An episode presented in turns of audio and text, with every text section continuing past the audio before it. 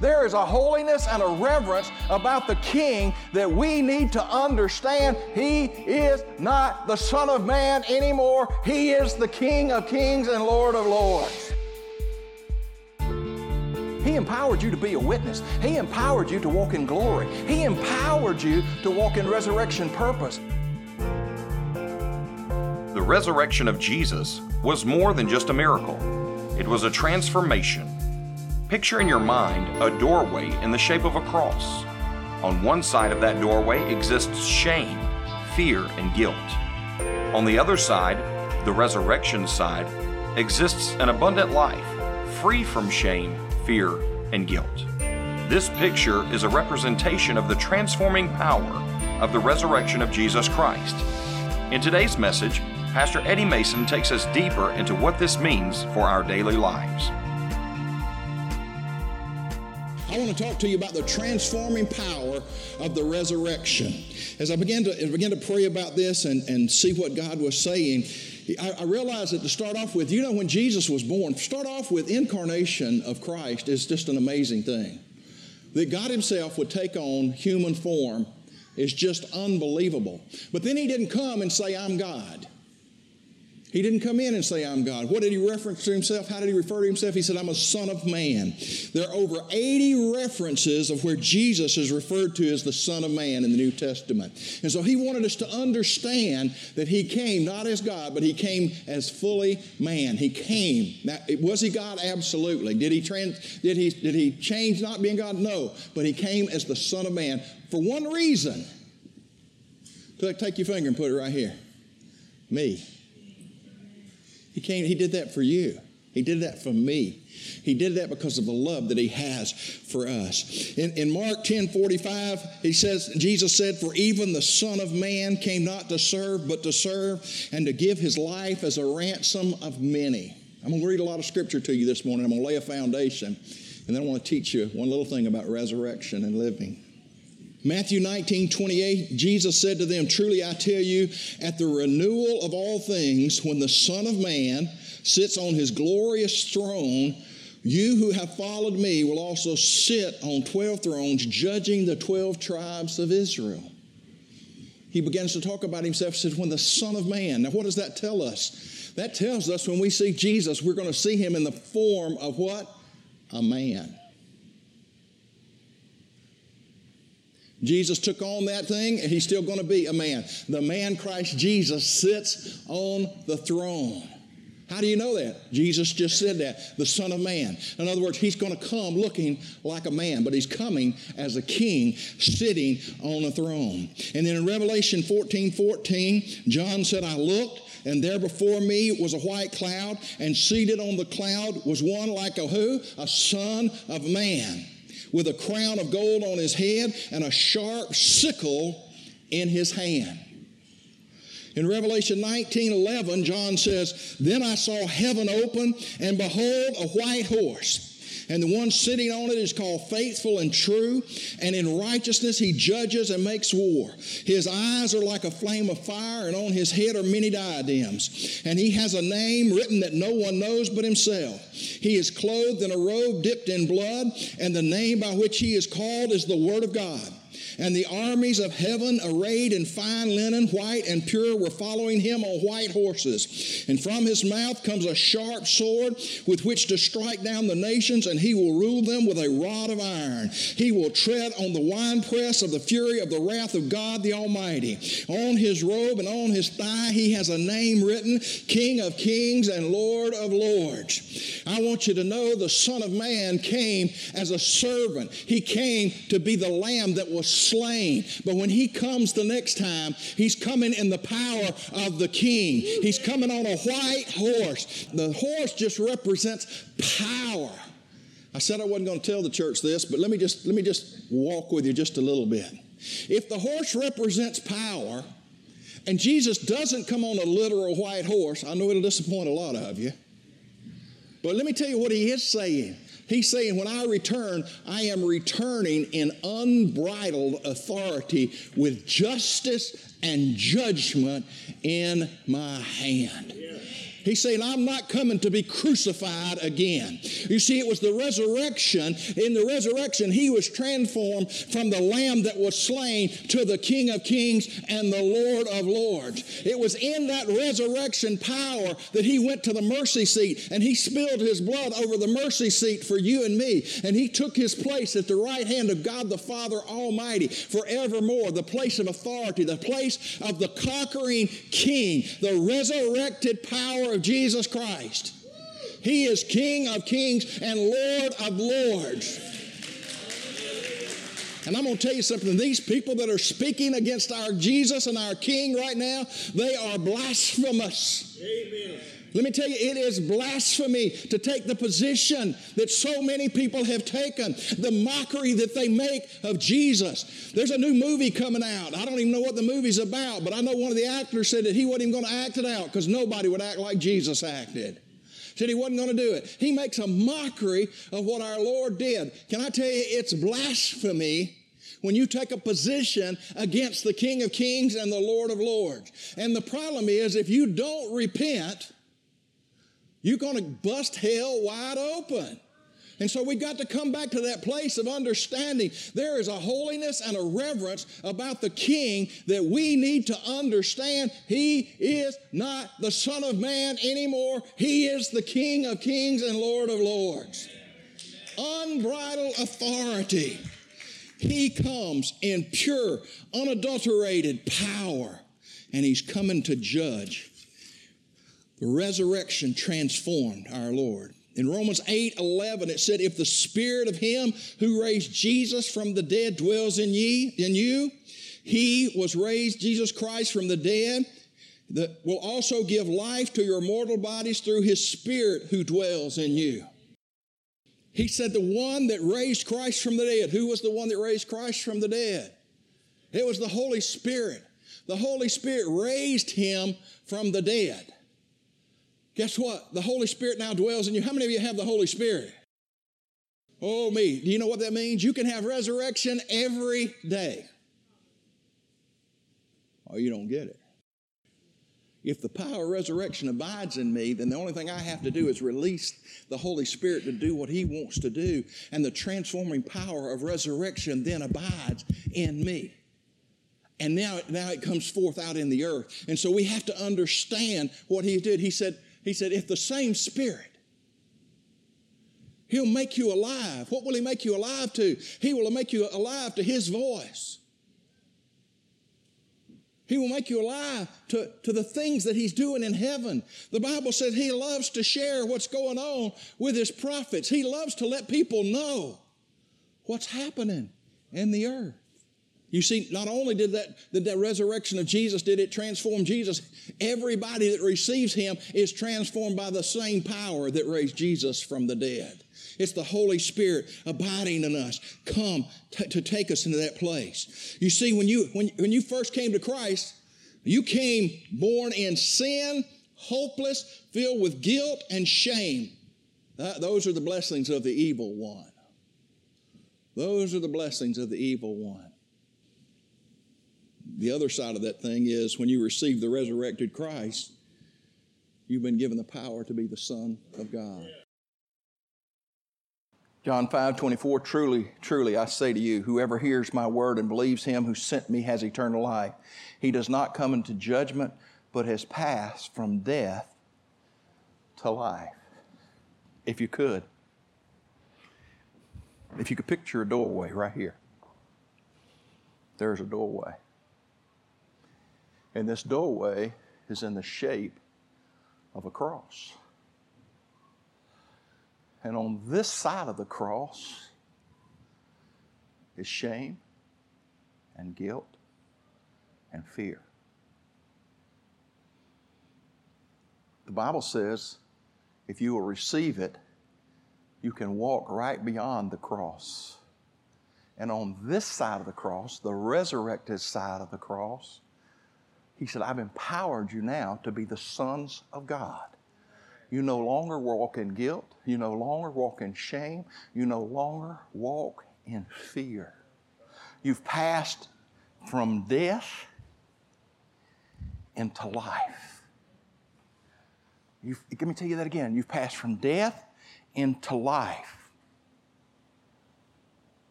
This is the eternal realm of death.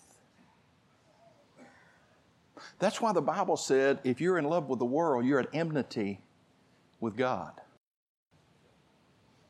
That's why the enemy wants everything to glitter. That's why the enemy wants everything to be enticing, is because he wants you to operate in the world of death. And let me tell you, anything that you put before the cross of Jesus Christ is an idol, and that idol will cause you to experience doubt. It will cause experience fear. It will cause you to experience shame. It will cause you to experience all that the devil has for you. He came to kill, to steal, and to destroy. And the first thing he wants to take away from you is the confidence that you have in Jesus Christ. The next thing he wants to take away from you is this understanding that I no longer have to be walking in guilt and shame. My life will no longer be controlled by the fact that I'm worthless. My life will no longer be controlled by shame. My life will no longer be controlled by guilt. I walk in the power of the resurrected Christ and the blood of Jesus Christ. That's not mine anymore. When I passed through the cross, I left that behind. This side is the eternal kingdom of life.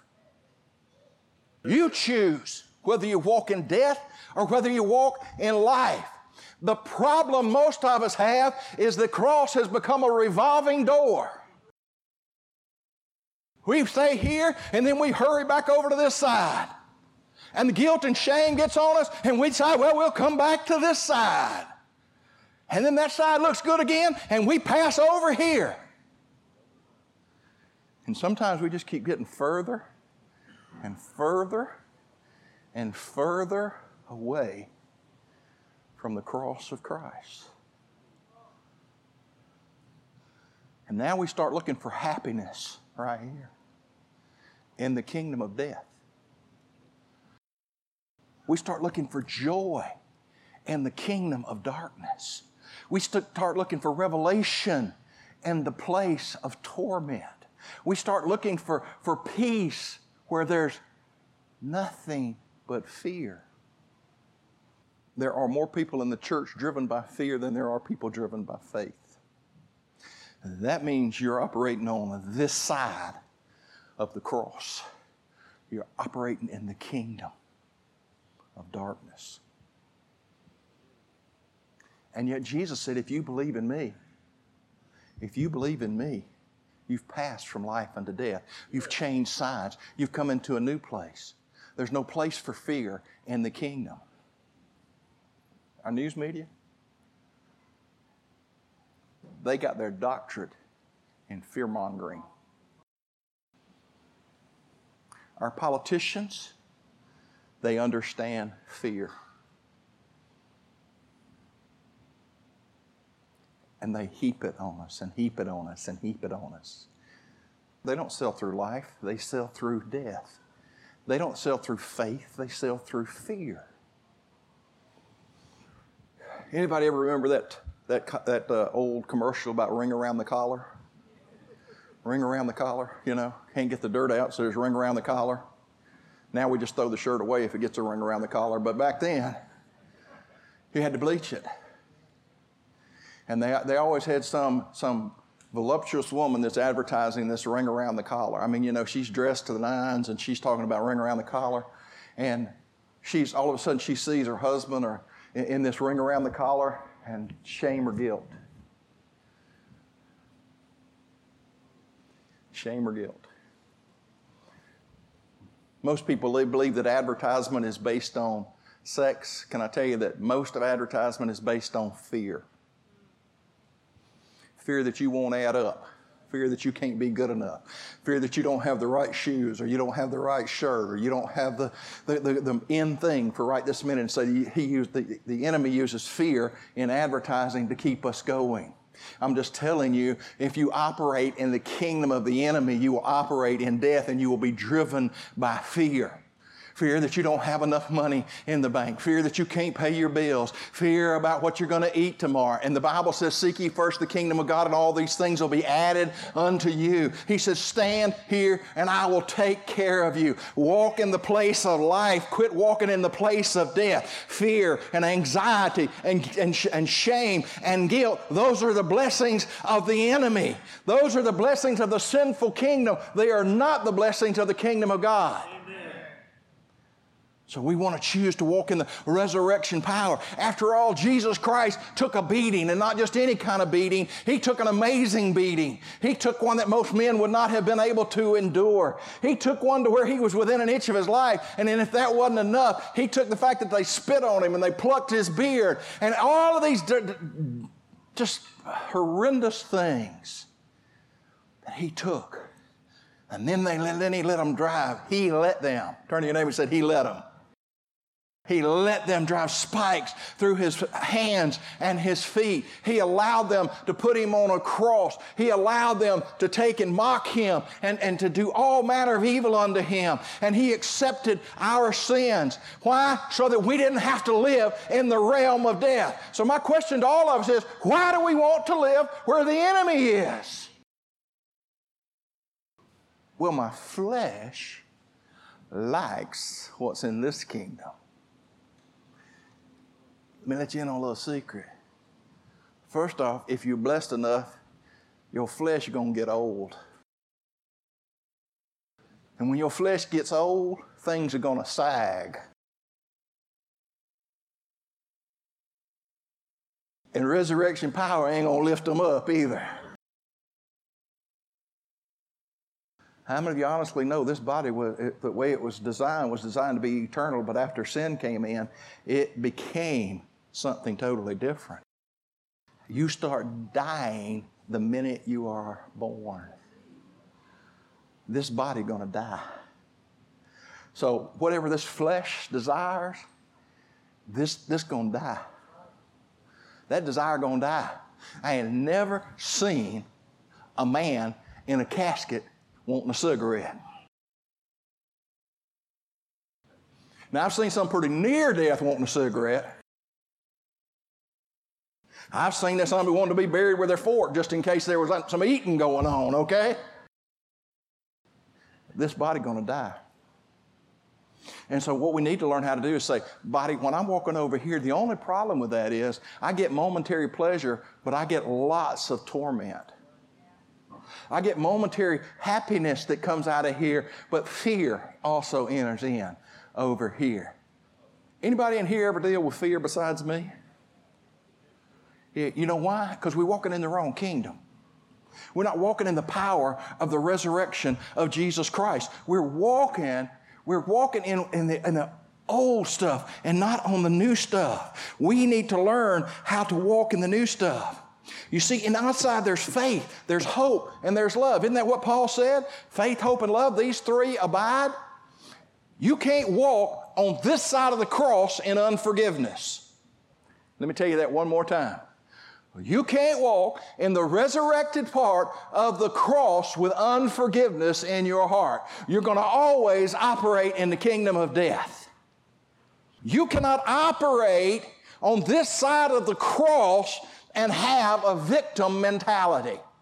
Well, it always happens to me. It always happens to me. It's never my fault. It's everybody else's fault. How about learn to take a little responsibility, folks? And would you please teach your children to take a little bit of responsibility as well?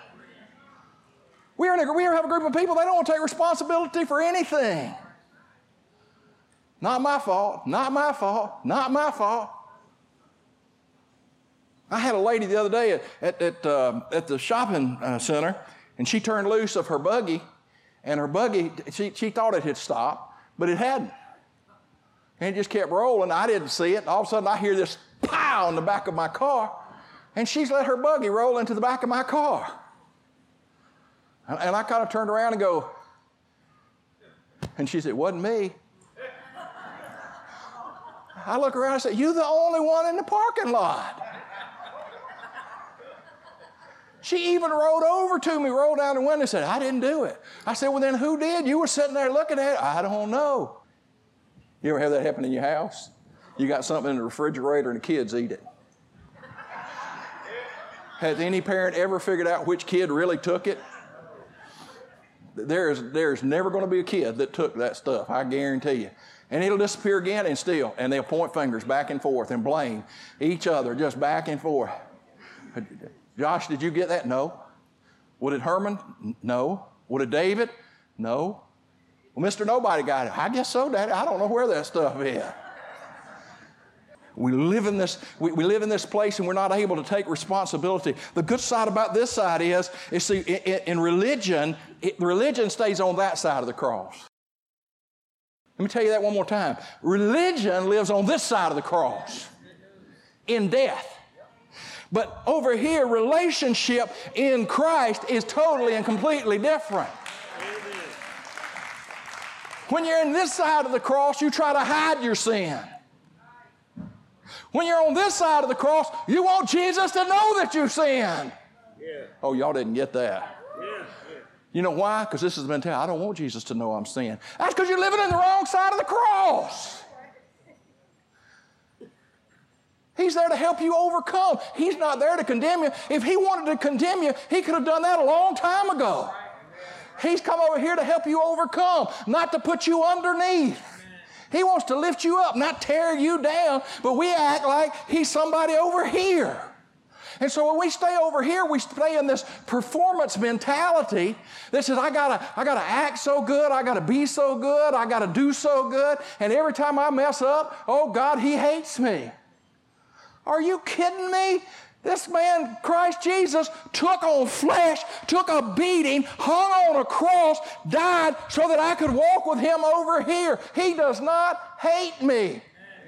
He knows I'm screwed up. How come on don't look so holy? Most of you screwed up too. We broken. Why? Because we stayed on the wrong side of the cross for so long. We let the world break us and beat us up and beat us down and condemn us and tell us we were something we weren't. And we listened to what the enemy has to say more than we listen to what Jesus has to say. The enemy has to say you're worthless. Jesus said, You are wonderful. You were wonderfully made. You were created especially for me and for my kingdom. You were made so that there could be a supper that we could join together in, the marriage supper of the Lamb. He said, I'm coming to take a bride and you get to be part of the bride. I don't want you hanging out over here in this place of death. He said, The only reason to go into the kingdom of death is to snatch people out and bring them into the kingdom of life. We've been called to walk in the kingdom. Jesus said, It's your Father's good pleasure to give you the kingdom. Turn to your neighbor and say, God gave me the kingdom. Tell somebody else, God gave me the kingdom. Now I ask him a question what are you doing with it? You got it up on a trophy shelf? Look up there. I got my cross and my crown. I got my, my, my uh, I got all that stuff up there so I can show it off. Quit showing off the stuff and start showing off the stuff. He empowered you to be a witness. He empowered you to walk in glory. He empowered you to walk in resurrection purpose. He empowered you so that you didn't have to walk in that guilt and shame anymore, even if you screw up. He's empowered you to be His representative on the earth. He's empowered you to look like He looks. He's empowered you to love the unlovable. Turn to your neighbor and say, You can love the unlovable. My daddy had a, had a mother in law, my grandmother. We called her Granny. I love Granny.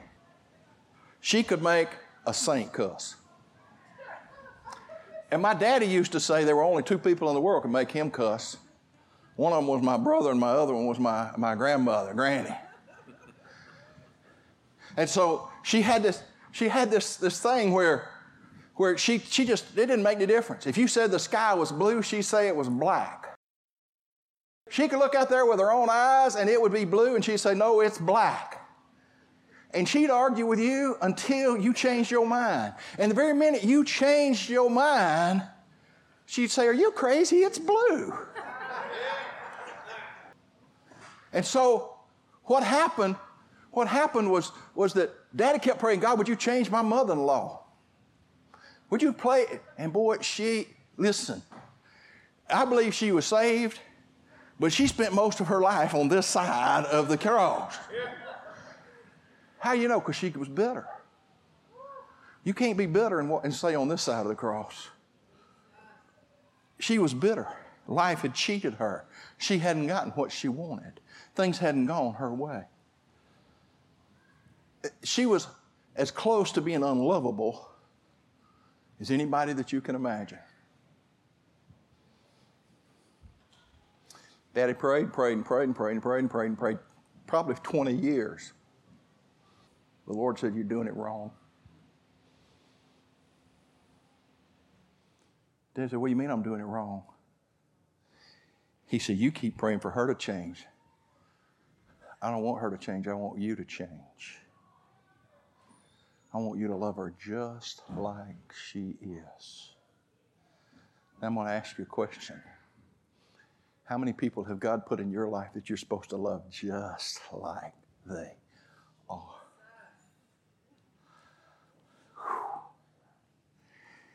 Think I'm going to each back over here. Over, over here, I can be disgusted with them. Over there, I have to love them. Over there, I have to forgive them. Over there, I have to pray blessings upon them. That's right. I think I'd rather be here because that's torment. This is freedom. You see, that resurrection power gives you the ability to love the unlovable. It gives you the ability to listen when people don't have anything to say. Let me tell you that one more time. It gives you the ability to listen when they don't have anything to say. And let me give you a little secret to that. You hear what they're saying with this ear, and you listen to hear what God's saying in this ear. Because they're telling you something if you will just listen. Which side of the cross do you want to be on? Is it a revolving door for you? Do you just sit there and go, okay, I'm just going to be angry. I'm going to say what I want to say. I'm going to be who I want to be. I'm going to do what I want to do. And then I'm going to come over here and ask for forgiveness. I just, there's sometimes I just need to spend a little time over here. And Jesus said, The priest shall have nothing to do with death. If a priest touched something dead, they had to go through the rite of purification before they could come back in to the temple. When you go back over here, you're playing with dead stuff. And the stench of death follows you wherever you go. You can't afford to play. Anybody, anybody here got a dog? Any of your dogs ever like to put on perfume? They found the most rotten, stinkingest, most disgusting thing that they can find. At first, they eat it so their breath smells like death. And then they walk in, and all you can do is say, Get me to a bathtub. Get me to a bathtub. Well, can I tell you, people that hang out on this side of the cross, that's the way they smell. They just were washing there, they just rolling around in the stinky stuff. And over here, God's saying, I'm calling you into glory. And so there are people that come and they get right here and they're just looking. Jesus is saying, Come, come. Man, it's uncomfortable. Spirit of God's moving. Some people crazy. Spirit of God is moving more. I, I don't know. I don't know. I, I, I don't know. Let me get back over here what I'm comfortable with. One last story and I will close. I tell this story many, many times because it just absolutely just tears me apart. I have a young lady. She's doing much, much better now. She's in church. She's really moving forward. But this was when she was younger, 24, 25 years old. She'd gotten real deep into drugs. She had a couple of children. She was having problem with all the stuff that was going on. Her husband had left her. And she couldn't get off the drugs. She'd given her children over to her mother to take care of, and she'd go out on the street. She did whatever she had to do to get drugs. Raped many times, traded sex for drugs. Whatever she had to do, that's what she did. I, I, love this girl. I still love this girl. She came to me one day and she said, Eddie, I'm ready to get my life straightened out. I about went through the roof. I was so excited. She said, Can you find a place for me to go that'll help me? I said, I can find you a place. I found her a place, took her. She got there, and couple of things she wanted to know what time they went up, went to bed, and what time they got up. I thought, man, that's who cares? I mean, you're coming off the street. You're coming off a place where you've been beaten. You're coming out of a place where you've been raped. You're coming out of a place where you've been abused. You're coming out of, out of that place. We finish looking at the place. They tell us we've got to have a, a physical and a couple of things done. I tell her, we'll pay for it. Doesn't make any difference. We'll pay for it. We'll take care of you. Not going to cost you a dime. You just go get your life straightened out. We ride about two miles, and she looks at me and she said, I got a dog. Your life means more than that dog. I told her, I said, I'll take care of the dog. We almost get to her house where her mother lives, and she said, I can't do it. I said, Why can't you do it? She said, I got to take care of my dog. You remember what I told you about listening to people? That's what she was saying with her mouth. But what she was saying in her spirit is, I'm much more comfortable in the domain of darkness than I am in the domain of light. I know what's expected of me over here. I don't know what's going to happen over here. And I'm fearful of what's going to happen here.